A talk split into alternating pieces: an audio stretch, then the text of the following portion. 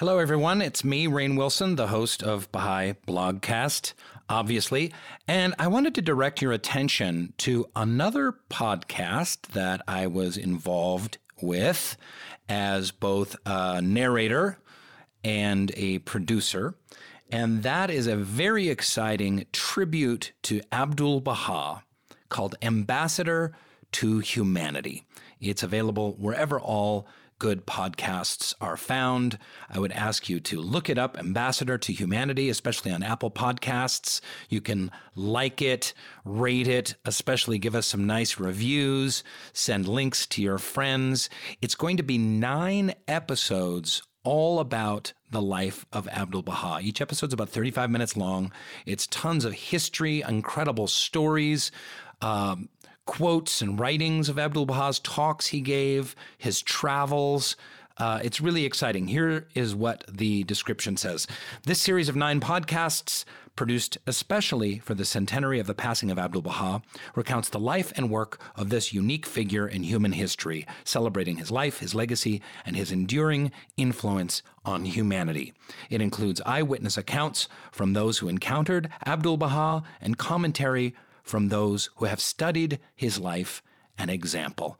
It is written and produced by the amazing Rob Weinberg. If you haven't heard my interview with him, it is really fantastic. He's an incredible uh, writer, author, producer, and scholar and historian. Uh, it's co narrated by the great actor Parisa Fitz-Henley and also Justin Baldoni and Penn Badgley and many, many more uh, terrific actors brought their voices to the telling of this incredible tale. Um, as of recording this, about five episodes have been put out. Let me see here what these episodes are. We've got the early years, episode one, episode two, the Ma- master in Akka, episode three, the journey west, episode four, a vision of racial equality, and episode five, the March of Women. So some of the episodes are based on issues that Abdul Baha directly spoke about and uh, worked on, and some are more of his history, and all of them are chock a block with incredible stories, unforgettable, very memorable stories, and we hear from all kinds of incredible experts and historians as we go along. Um, giving their uh, perspective on Abdul Baha. So, Ambassador to Humanity, please tell your friends, sign up, log on, follow, subscribe, rate, like, review, all of that nonsense. And now let's get to this particular Baha'i blogcast with the great Elena Mustakova. Ladies and gentlemen of Baha'i Blogcast, Hello, it's me, your host, Rainn Wilson. So thrilled for today's episode um, with, oh boy, I don't even know how to describe what Elena does and what her work is, but certainly a therapist, a psychotherapist, but much, much more than that. And now an author uh, with a fantastic new book we're going to be talking about called Global Unitive Healing and it truly is an exciting piece of work. But first things first, Elena Mustakova, welcome to the show. Thank you. I'm so pleased to be with you. Excellent. Now, I very poorly introduced you. I really should have had something better worked out. So, would you mind put humility aside and just introduce yourself so that people can get to know you better and the kind of work that you do in your areas of focus? Thank you, Rainn. I'm an educator. I'm an educator who uh, grew up in Eastern Europe, um, and I came to the U.S. Uh, at the age of 30 uh, because I wanted to understand more about human motivation. Uh, my background was originally in language, literature, philosophy, and then I moved into psychology and human development. But what I really, really wanted to understand is one question, and that was why we betray ourselves. Growing now, up. Now, what do you why, when you say that? Why do we betray ourselves? What do you what do you mean by that? Like, how do we sabotage ourselves, or how do we betray our values? Well, both, but on a most fundamental level, we betray that which most deeply speaks to us, our values, and only our deep, also our deepest longings.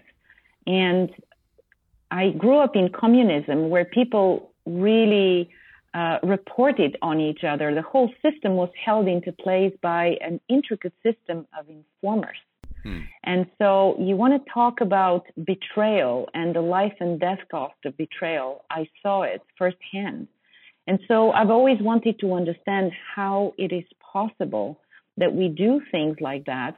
And also, how is it possible that people sometimes choose to go to labor camps rather than betray others? Um, and so it was clear to me that there is a lot we know deep down and we often choose not to listen.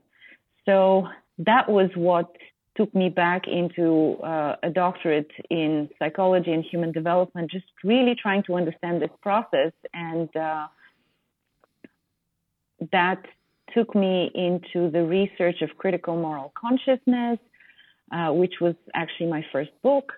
And uh, I taught for many years in a psychology program uh, trained clinicians and moved gradually more and more into private practice. But above everything else, I see myself as somebody who just accompanies fellow humans on this complicated journey of really trying to understand what we are about, what our lives are about, and and how we can feel whole. That is so exciting, and I can't wait to dig into that. Um, so Tell me a little bit more since we're here on your your life journey. You've lived in some really interesting places and done some fascinating work. You were in Africa for a while, is that correct? Yes, that's right. I was in Africa. I did a little bit of teaching there, and uh, I had the experience of teaching in Zimbabwe, which was at the time newly liberated, former Rhodesia. So mm-hmm. that was a very profound and interesting experience. Um, but sadly, I was also able to witness there how ideology um, replaces critical examination over and over again. Again, I came from an ideological background and I found people trying to break free from one type of ideology by replacing it with another type.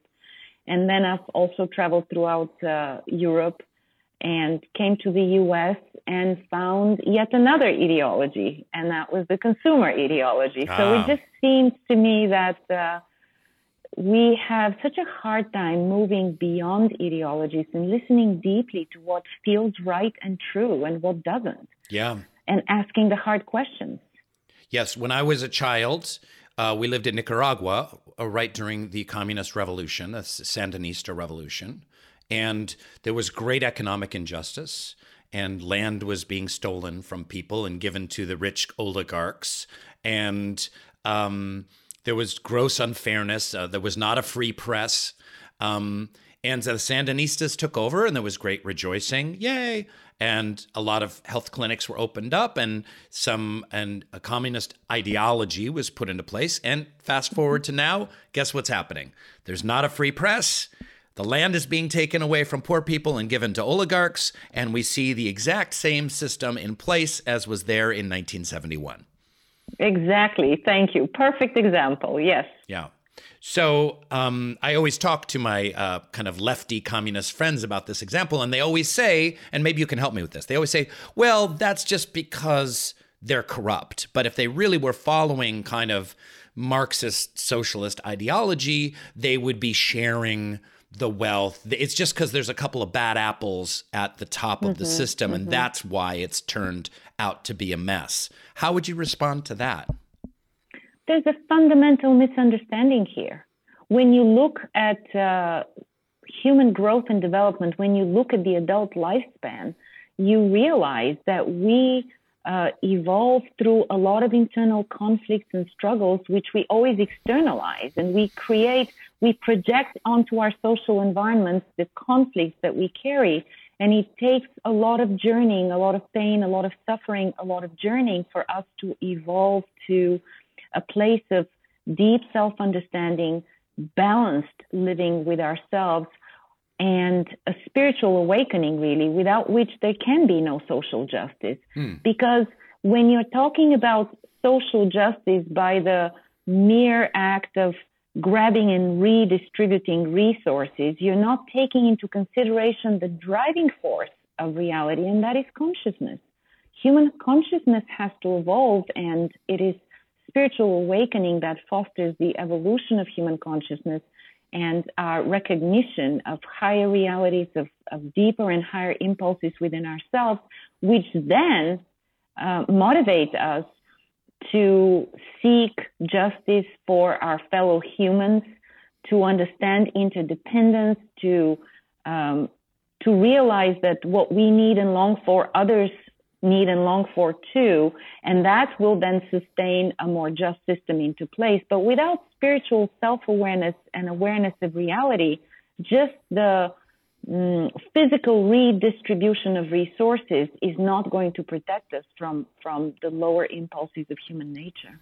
That's so beautifully said and and again I'm truthfully saying this this is like right up my alley. I love this kind of conversation. It excites me so much. I'm going to say this throughout the podcast. I want everyone to pick up a copy of Global Unitive Healing. Um, we could talk about the title, Elena. Maybe you need a little catchier title. Um, I don't I don't know what that would be, but um, no, it's it's such a terrific book. I was stayed up late last night reading it. Um, and it digs into so much of this stuff. But I love what you just said about a spiritual evolution of consciousness, and then you kind of tipped your hat towards kind of a a, a profoundly deeper compassion that without which we can't make these changes. But I guess going back to this analogy of like Nicaragua, so a lot of my politically left friends, and please help me to understand this so I know how to speak to them, because uh, I think you have insights here uh, that are, are impressive and inspiring. And that is, there's often talk about, hey, we need to empower the disempowered. And this is very much in close alignment with the Baha'i faith, right? We need to empower the disempowered. They need to give a voice to the voiceless. There have been people that have been held back and oppressed systematically for centuries, and we need to reverse the course of that. But oftentimes, like if you listen to Russell Brand, who's one of my favorite kind of speakers and educators and podcast hosts and um, and and thinkers out there, it's always a discussion about how do we give put power in the hands of the people that don't have the power. And that again goes with the Sandinista revolution in Nicaragua. Mm-hmm. And that's what that was. Like, hey, we need to give power. Now, sounds good, right? Sounds good. Oh, these people don't have power. The indigenous people, the Indian people, uh, people of color, um, people that have been oppressed, we need to give them more power. This is very much in alignment in some ways with the Baha'i faith, and yet it doesn't work because essentially you're just looking at power redistribution. So, not just resources, but decision making. So, how would you respond to that? You know, this is a good example of the danger of half truths. And that's what we seem to live in mm. quite a bit half truth. So, mm. this is another half truth. Yes, nobody should be oppressed. And especially when we have multi generational history of oppression, that has to be corrected. But to assume that that is equal to empowering is a half truth because empowerment is also an inner condition as well as an outer access to decision making. Hmm. And so it, it just, the inner and the outer cannot be separated. In hmm. fact, I think we have a wonderful quote in. Um, in the Baha'i writings that is very relevant to that. If you would mind, if you wouldn't mind, I'd like to share it. This is a yeah. letter from Shoghi, written on behalf of uh, Shoghi Effendi, which is the guardian, who is the guardian of the Baha'i faith. And the letter was written in 1933. And he says, We cannot segregate the human heart from the environment outside us and say that once one of these is reformed, everything will be improved. Man is organic with the world. His inner life molds the environment and is itself also deeply affected by it. The one acts upon the other, and every abiding change in the life of man is the result of these mutual reactions. So, you know, this is a profound, profound explanation of the dynamic of, of reality. We, we cannot say that we're just going to reform the environment and that will reform the human heart or vice versa. Hmm. So, genuine empowerment is spiritual empowerment. It's an inside out process. And it certainly goes hand in hand with the right to justice. Justice, which is social empowerment, access to having a voice and a say in the social system in which one lives. But uh, it is truly a half truth to only speak about social external empowerment and not look at the inner condition. Oftentimes, when people have been oppressed for many generations, there are uh, internalized oppression breeds its own problems in behavior. Probably the greatest example of that is uh, the generation of our mothers who come from many, many centuries of disempowerment of women. And in order to survive, they have developed all kinds of passive aggressive ways to, to find some indirect way to power. Is that a solution? No, but it's an ad- adaptation. And so until a woman is spiritually empowered from within, even if you give her a voice, which she should, everybody should have a voice and access, um, it, it, it's not clear how it will end up being used. That's fantastic. And and we've talked about this on the show so many times that we like racism, you can pass all this legislation about racism and we continually pass it and it and it's important to pass um, obviously sure. um, mm-hmm. um, but that but off the work seems to end there. Um, and there isn't that work done on the transformation of the human heart. So we have all of these laws but we have maybe the same amount of kind of hatred and distrust i'll just speak for white people. I, I can't speak for the other side obviously but you know racism hatred distrust um, of of people of color um, even though the laws are in place uh, protecting them it hasn't really shifted our culture one reason for that, it just occurred to me as you were speaking about this, is uh, that we don't think particularly deeply about what power is, and we confuse power with force a lot. But uh, in uh, the beginning of, of Global Unitive Healing, philosopher Ken Wilber has actually written a foreword in which he speaks about uh, the five different types of wholeness and what it means to become whole. And really, power is about wholeness. Hmm. And and when he speaks about becoming whole, he speaks about waking up, which is our spiritual awakening, growing up, which is our development into higher orders of consciousness where we really see fellowship and oneness, cleaning up, cleaning up our shadow. And we all have shadows that we otherwise project onto society. Um, Can you speak a little bit more about that for people? I know because frankly, I've been in therapy for 20 years, a little bit about the shadow side, but um, other people not might not know about what does that mean clean up your shadow? Well, part of the process of ego formation from the moment we're thrust into this material plane is that we have to develop a sense of who we are relative to this vast and often overwhelming reality that we're thrust into. And so ego becomes an organizer of experience and it has a function to, to filter and organize experience. So that means that in the early stages of ego formation, we can't be equally present to everything. There's certain things that are filtered out, things that are suppressed, things that are ignored, etc., etc. But as we develop into further stages of mm. our growth um, and sense of self, we become more and more able to become fully present to different aspects of ourselves that may not be necessarily so beautiful, deeper fears, uh, inherited patterns of behavior, internalized beliefs, assumptions that are often multi generational. And um, automatic behaviors that we're not even aware of that are literally living us. Those are examples of our shadow. And that shadow, when it's not understood, is just always projected on somebody else. whether it's our partner, whether it's another social group, it's projected outward. Hmm. And of course, it's a psychologically trite statement that the things in others that most annoy us and most aggravate us are things that hit close to home.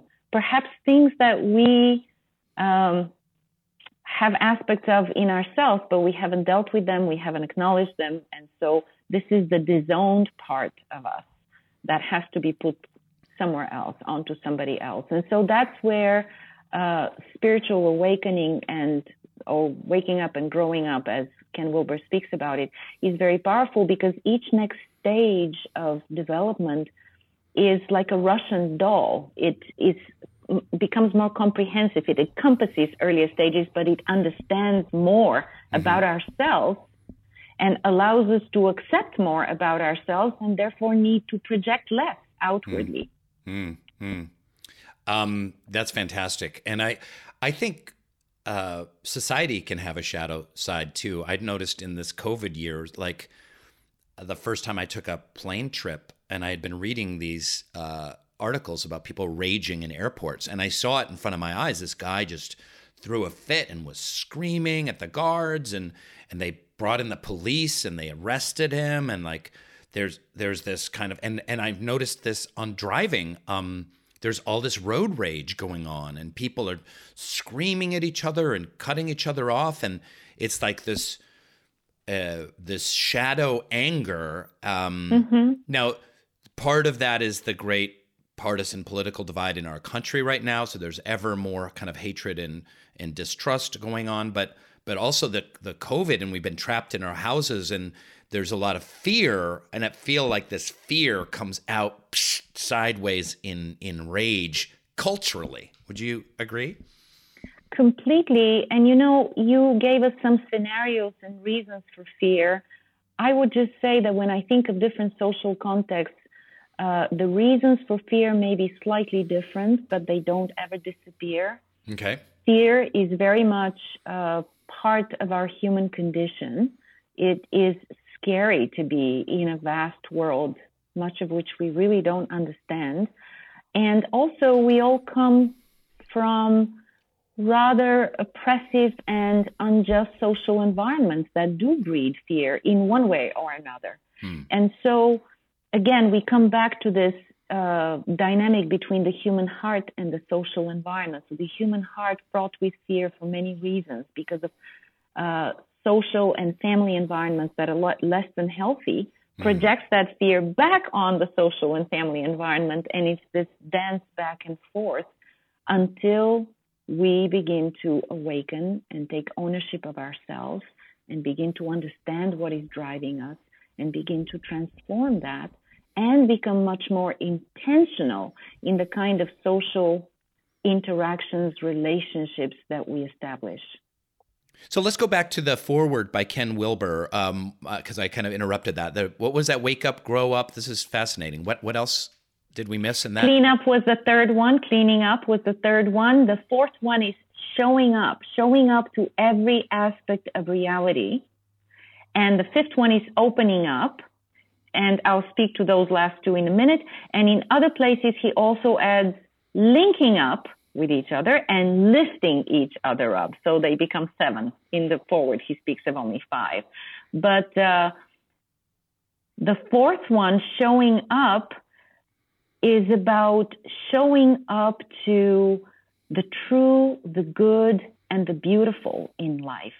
We seem to be just showing up to material reality a lot, physical reality, hmm. um, and we're not recognizing spiritual reality the oneness of, of truth, beauty, and goodness that every soul, every heart longs for. We don't show up for that. We don't speak about that. Hmm. We don't acknowledge that.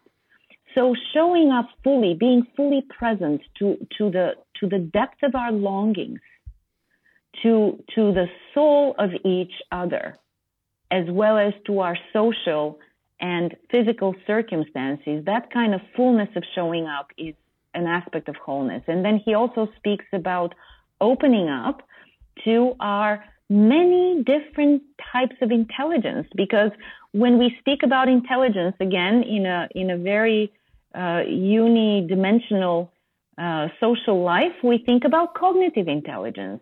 But we have dozens of different types of intelligence, and people come in different configurations of kinesthetic and, and musical and all kinds of other intelligences, and being able to open up to there's spiritual intelligence, there's emotional intelligence, there's interpersonal intelligence, etc., hmm. etc. Et so being able to open up to the full spectrum of our intelligences and bringing all of that to our presence, to our showing up.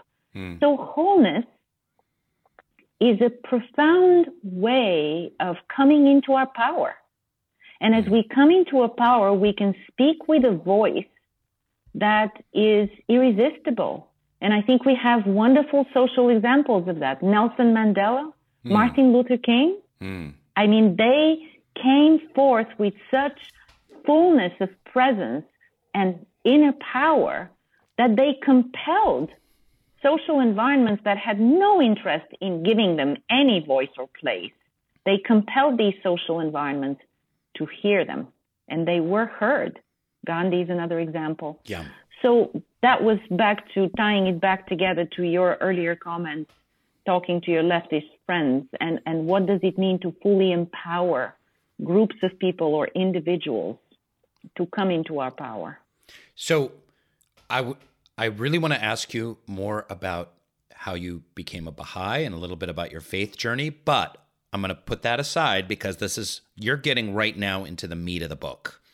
Um, you say in the book, bearing witness to these journeys, um, this is, you know, the the people that you've counseled over the years. I have realized that the evolutionary journey of humanity is the development journey of a single human writ large.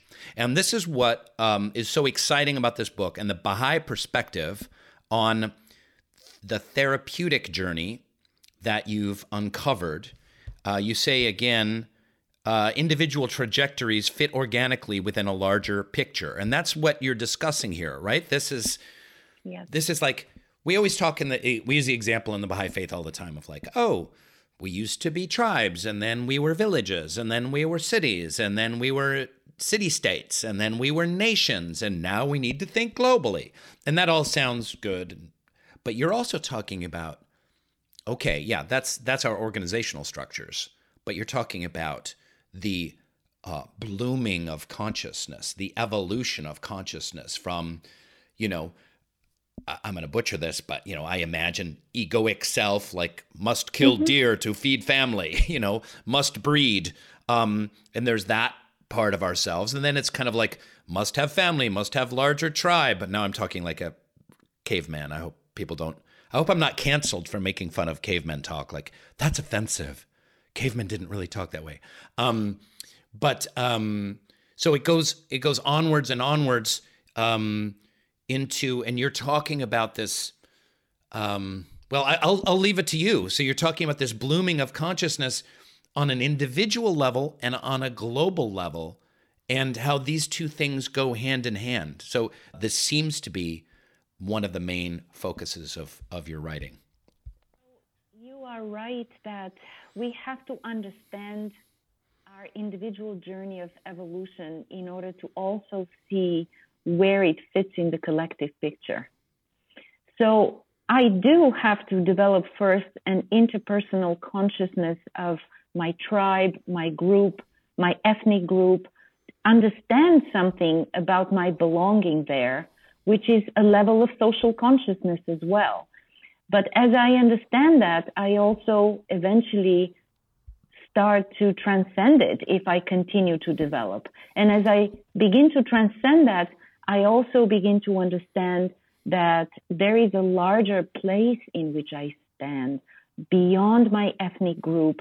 There is a place of values and principles and frames of reference that define me, and I speak about that as the institutional self. And that's a, a whole new level of consciousness, individual and collective consciousness. And then as we establish this level of individual and social consciousness, we begin to realize that um, even those are sometimes limited, and we have to look for universals because different uh, institutions, different organizations hold up different values. And so, what is going to be the common ground? How are we going to negotiate among different institutional cells, individuals, or among different uh, institutional cultures? there has to be some common ground. And though that's when we begin to move towards universals and a recognition of oneness, interdependence, universal spiritual principles. And that's what I talk about in the second part of the book that as people heal, they begin to find a universal spiritual language that speaks to their higher nature in a way that's beyond claims and beliefs. That mm. is based in universal spiritual principles. Hmm. And that language unites us across our diversity. And we co create that language as we work together. I almost treat these principles as, as an alphabet. There is a universal alphabet of, of human reality on, on this small planet there is also a universal spiritual alphabet of reality beyond human reality. Quantum physicists are now saying reality is consciousness, primarily consciousness, and matter is a limited expression of consciousness. These are universal principles, but as we act out of these principles, as we make sense of them and we interact with each other, increasingly trying to base ourselves on these principles, we create, we co create a spiritual language that heals us, unites us, and allows us to, to become generative together. So these are fascinating individual and collective processes of healing, growth, transformation, and coming together. And if we don't understand that that's what's happening now, it can be very, very scary, just the level of turbulence. Mm-hmm. Mm-hmm. The level of change is, is very scary and it looks unpredictable.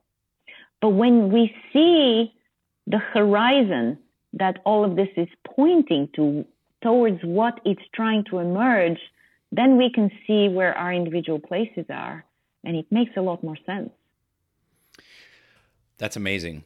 I have two questions. One is when I attempt to tell people about the Baha'i faith, one of the stumbling blocks that I often find is that people look toward religion and spirituality, spirituality first and foremost, as a, uh, a system of internal healing and finding peace and serenity internally. And that's what they want from a spiritual practice, right? They want meditation, they want yoga, they want community, they want to mm-hmm. sing together, they want to have tools like Eckhart Tolle talks about so beautifully in his book, you know, specific tools that can help us, you know, find peace in our lives and and whatnot. But they in fact, I was talking to a friend of mine about this and I said, think about the possibility that religion or spirituality could also be the means for universal peace and justice. That this that spirituality doesn't have to just be about this little garden inside of our hearts, but it can also be about how we relate to each other to make the world more just, equitable, compassionate, loving, kind, and evolved. And I saw this light bulb go off in his head, and he's like, wow, I never really thought about that before. And this is a very well read, enlightened dude who had never thought about spirituality or, or religious practice having kind of uh, universals involved or a universal kind of healing aspect to it. So, how would you um, address that? We live in this culture, at least I'm in California, so it's a little crazy out here. But the culture out here is is very much I'm looking for spirituality only only in as much as it helps me find peace inside of my heart and they don't think about spirituality in a in a larger global kind of community building context you know i will say uh, it's very unsustainable we cannot heal alone we never heal alone hmm. uh, we used to be able in earlier times historically to heal in our local communities. But we can't even do that anymore because the world is so completely interdependent. And so we can go on our retreats, we can have our little community of equally spiritually minded friends, but at the end of the day, pollution is for everybody. Climate change is for everybody. And apparently, with our current means, we're not able to resolve climate change. We've got nine years, we've got all the knowledge, but in terms of the willpower and the motivation to change things so radically as they need to be changed within nine years, that's not happening. That's why we have so many youth movements. Why is it not happening? Because we don't connect um, the role of spiritual motivation to all of this. We don't understand yet that we are completely interdependent. And this is not just about my private circle. It is about the context that I share with every other fellow human on this globe. And that this context needs to be healed because it's dysfunctional right now, just like my inner space needs to be healed. And if my inner space gets healed by meditation, prayer, silent retreats, etc., how do we heal the collective space, the social space, the social context? We have to heal it by um, overcoming these very crude uh, motivations that are defining our social context right now, which is really crude corporate interest, exploitation of the planet. Well, what can take its place? A mm-hmm. sense of stewardship, a sense of reality is fundamentally sacred, it is spiritual. I mean, uh, if I may, I'd like to really quote uh, Max Planck on this. We don't understand yet that, that reality, the physical reality that we see is an expression of consciousness.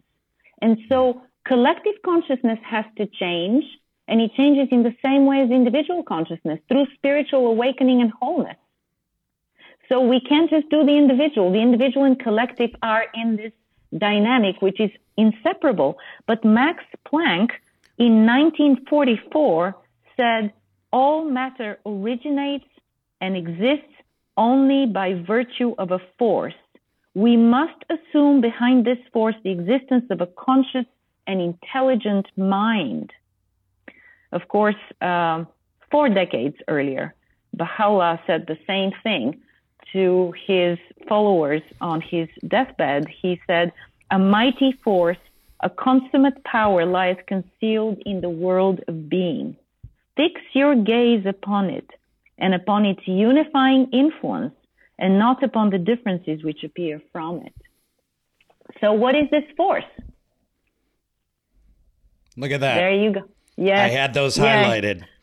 It's part of my reading last night. Those two quotes back to back are just fantastic. Please continue. Well, the essence of that is that that force, as quantum scientists are telling us now, is consciousness. Hmm. And consciousness pervades all realities, and the state of consciousness is reflected in the state of reality. So, if our planet right now is in a complete climate crisis, well, that's the crisis of our collective consciousness. And so we cannot just heal individually, but be collectively in a climate crisis because we'll still burn. Mm-hmm.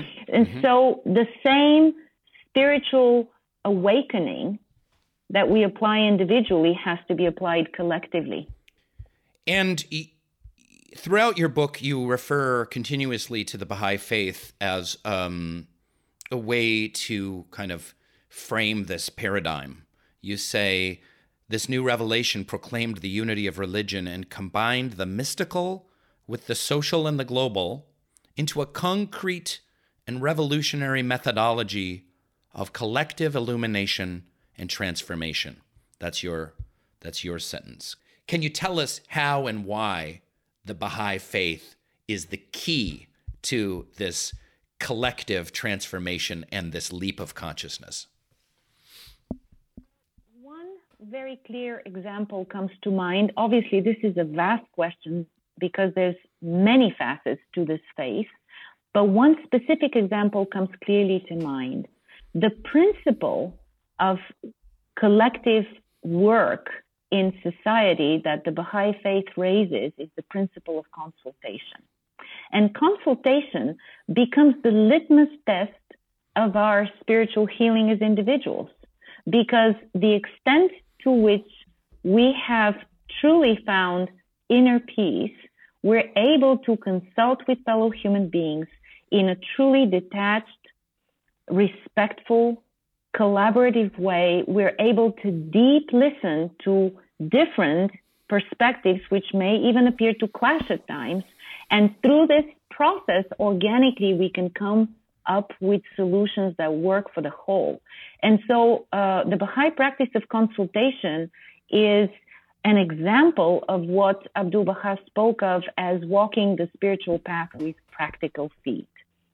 So our spiritual development is only as good as what we're able to manifest in the social realm.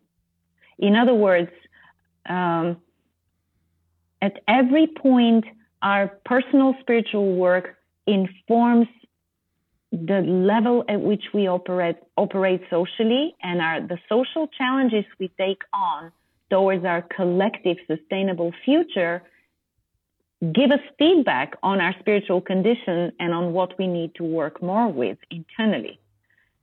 Patience with differences ability to consult across differences and, and wide diversity uh, ability to deep listen to find collective organic solutions. I mean, these are tremendously challenging practices. They're essentially spiritual practices.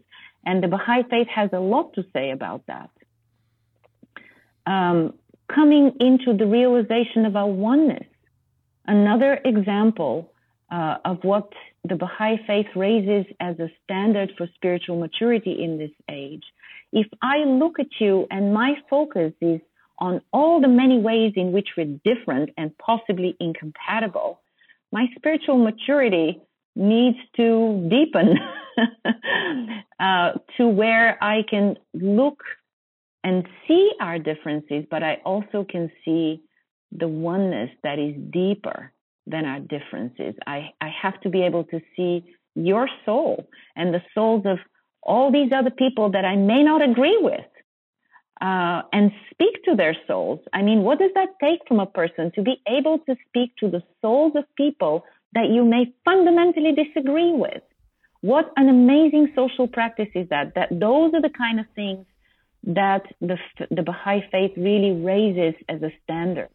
And then uh, in, in current, in recent decades, what Baha'is globally do is creating these open circles where uh, people from every conviction are welcome to come in and be exposed to this elevating spiritual language, engage it, and respond to it.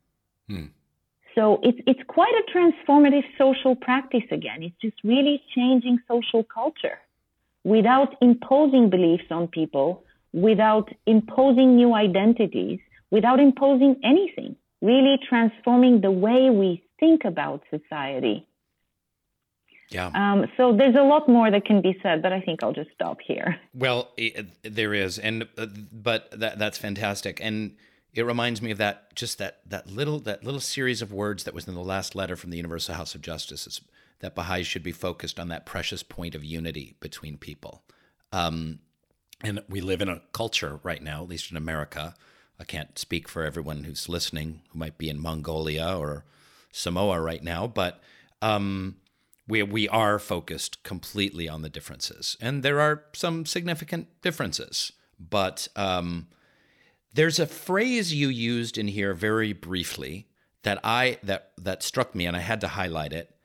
Um, I'd never heard it before, and you said this process described as showing up through sacred activism and speaking truth to power. Um, what what do you mean by sacred activism? So that's a term that actually was uh, put forth by Andrew Harvey, and I was uh, quoting him. Andrew Harvey speaks of sacred activism as an activism that is informed by a spiritual perspective. So this is his own way of basically paraphrasing what Baha'u'llah was speaking about in the middle of the 19th century. In the middle of the 19th century, Baha'u'llah was saying that we have to transform ourselves as we also transform society, that we can't retreat and be monks and uh, expect that society will improve from our individual spiritual practices. And we also cannot be revolutionaries um, without um, undergoing that spiritual awakening and transformation. And so, uh, in his own way, uh, Andrew Harvey reframes that by speaking and writing about social, uh, sacred activism, which is activism that is inspired by a deep spiritual perspective and understanding. And he says that the two are inseparable. Spiritual consciousness and social consciousness are inseparable. That's basically his concept of sacred wow. activism. That's so that's so Baha'i, and that and that just really I know that resonated with me so much. Like, oh, that's what we are. We're sacred activists. Exactly, exactly. Ah. But you know, uh, one of the reasons, one of the many things that inspired me to work on this book is that this Baha'i integral perspective, which was revealed in the middle of the 19th century, which is now being lived and acted out of by the majority of progressive people all over the world, is uh, oftentimes unknown. Oftentimes, people don't know in what their work and their philosophies are actually rooted. When we have uh, the um, integral theory, when Ken Wilber talks about integral theory, uh, it was important for me to convey to him that here's the roots of integral theory in the 19th century. Take a look. Um, sacred activism. That was Abdu'l Baha. Mm.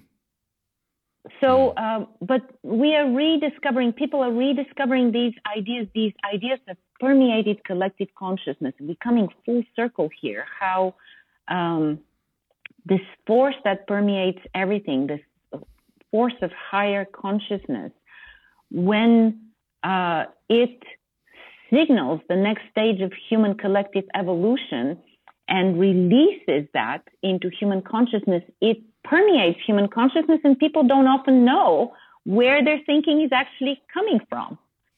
Wow, that's that's amazing. On my personal journey, um, I have had to uh, essentially hit bottom several times in order to have uh, a necessary personal transformation. So it is through times of tremendous anguish and suffering, and in the mm-hmm. the, the and the fire of that, um, that I came out eventually the other side a little bit stronger, a little bit clearer, and a little and definitely much more on track. And I, I imagine that a lot of people listening can relate to that. That is a, a universal.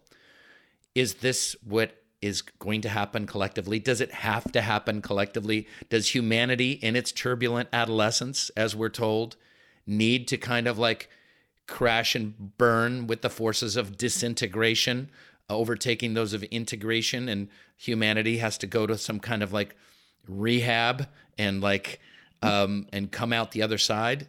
Is that an, an inevitability? I don't know if it's inevitable. I am an optimist. I believe uh, it can be avoided, but my experience tells me that it's really hard to get our attention. And so uh, the role of pain and suffering just can't be underestimated. In fact, uh, I wanted to just read a very brief quote from page 122 where I speak about the role of pain and suffering, which seems to be very fundamental to human transformation. It takes a lot of heartache to come to realize how clogged our internal channels are with ideas, assumptions, expectations, and beliefs. Pain forces us to dig deeper rather than search the surface of reality. It cracks us open and makes us more willing to listen inward and hear beyond conditioned thinking. Suffering breaks down mindsets. Now, will I say that suffering is the only way to break down mindsets? No, the attraction to truth, beauty, and goodness is another very powerful force. But how much do we listen to that attraction? Mm. And how often are our inner channels clogged so we don't hear our own deepest longing or we don't understand that deepest longing?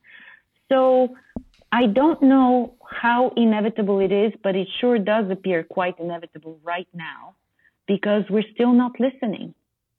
We've got nine years before climate change, change becomes irreversible, and we're still trying to do business as usual. Mm-hmm.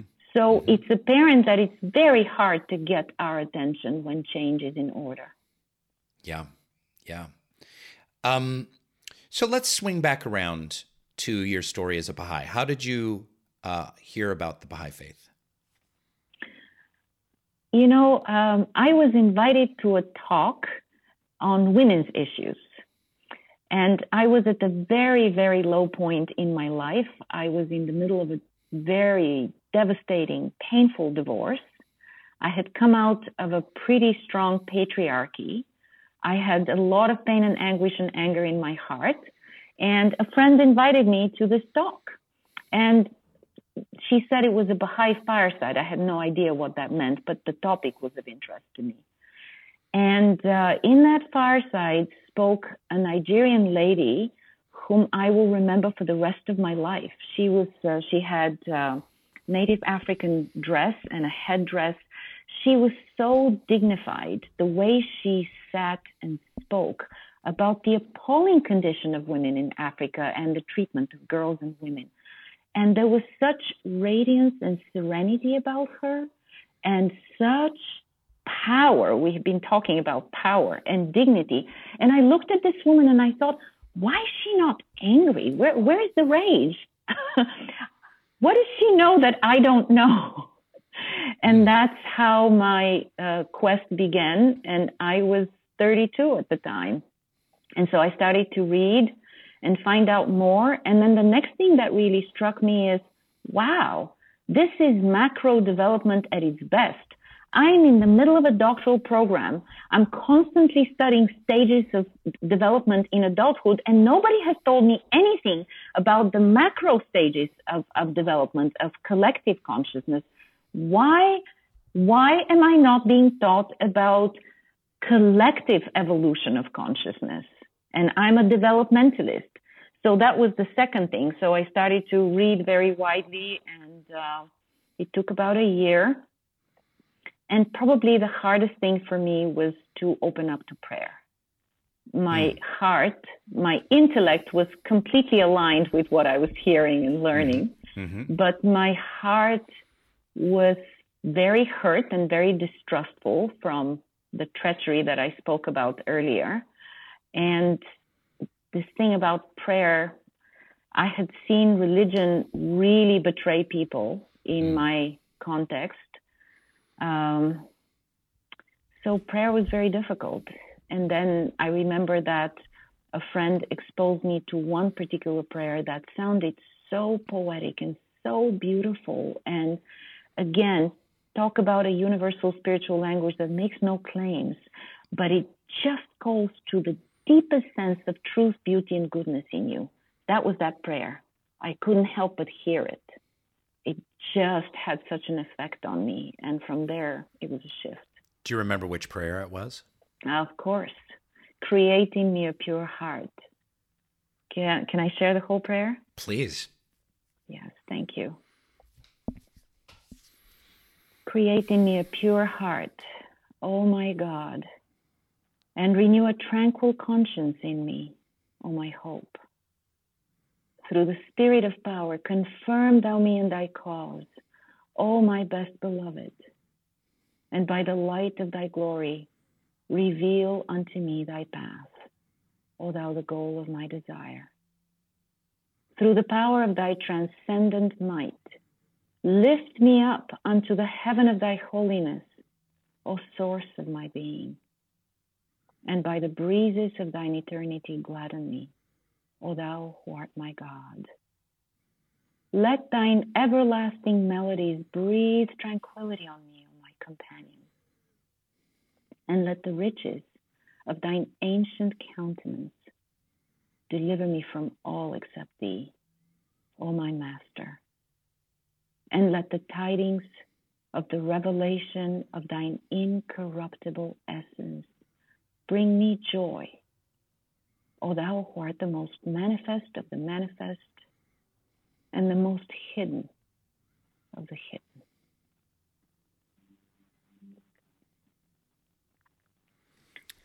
It's beautiful. So I must say, this prayer, it is almost 30 years later, and uh, it still just goes deep to my heart and soul because it helps me understand my own journey and the journeys of others. Hmm. As this quest for truth, beauty, and goodness, that the first half of my life I didn't understand that's what was driving me. And that's why I stumbled along so much because I didn't understand that's what was happening. And so many of the lives I accompany now, people come, they don't understand what's driving them. And so they're floundering in every direction for anything that seems a little more true or a little more beautiful or a little better. So understanding the depth of this quest really sets us free and heals us. Hmm. That's gorgeous. Um, it's interesting. I've talked about this before on the show, but I feel like we live in a world like in in my community, in my milieu, and in, in Southern California, a lot of people meditate. It's very popular. There's meditation classes and Zooms and apps and yoga classes where they meditate. Um, and in the central part of the United States, a lot of people pray because they're going to church and they're praying, but they don't meditate. And people out here don't pray; they only meditate. Um, but I think too one of the things I love so much about just the act of prayer is the act of prayer is the act of humility because you're saying essentially, I am uh, disconnected and I, I lack uh, power, but there is a force. You were talking about that force that is connecting and has all power. And so when you beseech, you surrender, you commune, you know, all of those kind of that sacred activism of prayer is um, is an ultimate act of humility that uh, humanity needs right now. So yes, um, you said it beautifully. This is a profound experience of humility. It's a profound experience of humility and contemplation of true reality, of reality at the deepest level. Yeah. And from that does come a new sense of what we're capable of, what we're ready and willing to do in the world. Nice. Most of the audience of this particular podcast is Baha'i. Um, it's at least two thirds Baha'i, but we definitely have a good quarter of our listeners um, or more that are uh, seekers or Baha'i friendly um, or whatnot. But I know for Baha'is, there's often a feeling of kind of overwhelm and pessimism, and teaching is so tough, and we're not kind of headed in the direction we feel like we should be, and we, we wish we were so much further along than we actually are. What can you say to the Baha'is that are listening right now? What tools can you give them? Where would you ask them to put their focus in their work? My personal experience, Rainn, is that Every soul is hungry for truth, beauty, and goodness. And if we just learn to hear that and see that hunger and put forth this exquisite spiritual language, people recognize it. So we don't have to try to convince people of anything, but just respond to the hunger with a language that that elevates, that opens the heart and the soul, that speaks to the deepest part of us. It is that language that we have. We have to just learn to use that language in a way that is attuned and responsive to the soul that is across from us. And things happen. Just the other day, I was talking about this spiritual language at a webinar, And a woman wrote in the chat, um, I am so attracted to the language of Baha'u'llah. She had just started reading. She says, such perfect beauty. That was just her experience. That was her response.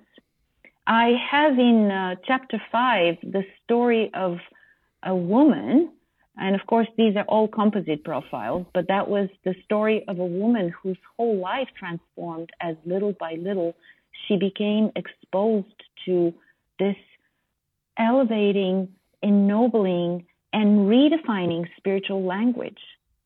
Everything changed. In fact, there's quite a few stories in the book of people like that. So all we have to do is really share this uh, language of truth, beauty, and goodness, and and not worry. Hmm.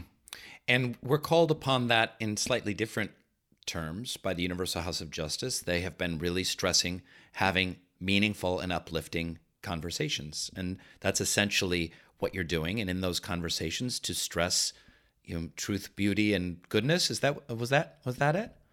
The ancient Greeks recognized that when we speak about God, we're actually referring to our sense that there is absolute truth, absolute goodness, and absolute beauty in this world. And that's what we aspire towards. That's what we uh, are attracted to. And there is a Baha'i prayer that, forgive my paraphrase, but it says essentially that the memory of thy reality is imprinted in my soul. So we come into this realm already with the memory of the existence of this absolute truth, absolute beauty, absolute goodness. And it is that aspiration to reunite with that absolute reality that is our deepest motivation. Hmm. Hmm. Hmm. That's beautiful. Elena Mustakova, thank you so much for sharing your wisdom and insight with us today. Fascinating conversation. I feel like what you're addressing is a is a missing piece in the Baha'i spiritual puzzle of our spiritual journeys. How personal transformation relates to universal transformation. And we often think about kind of in theoretical terms, kind of as sociologists, like, oh, grassroots movements for peace and unity and you know transforming communities and stuff. But we think about it on or address it on kind of a theoretical level. And there's a lot of baha'i books that are out there like that. But to take it much closer to home to see that it's a shifting of consciousness both personally and a shifting of consciousness planetarily um, that holds so much power and uh, meaning and such a clear way forward. Um, for those listening, I really urge you to pick up a copy of Global Unitive Healing. It's available on Amazon. You can download it on your Kindle and, and whatnot. It's just fantastic. I'm only, you know, a third of the way through it. Um, but uh, there's there's so much in here. I feel like it's one I'm going to come back to again and again. I want to share this book with my friends. Um, uh, Dr. Mustakova, where else can people find you on the web or in the world? First, I wanted to say thank you, Rain, for listening so deeply to what my book has to offer, hearing it so deeply. I really want to thank you for that. Um, as for where to find me, elenamustakova.net, also globalsocialhealth.org forward slash ENG, because Global Social Health will take you to the Bulgarian version unless you put ENG there, which will be the English version. Those are two places. There is a channel with my talks on YouTube, but that's probably enough. Great. Fantastic. Thank you so much for being a guest on Baha'i Blogcast. And uh, I, I wish you the best uh, uh, with your work. And I just encourage you to please get this super important message out there. Please be tireless and indefatigable in um, uh, in sharing uh, what you've uncovered because it's uh, truly inspiring. Thank you so much.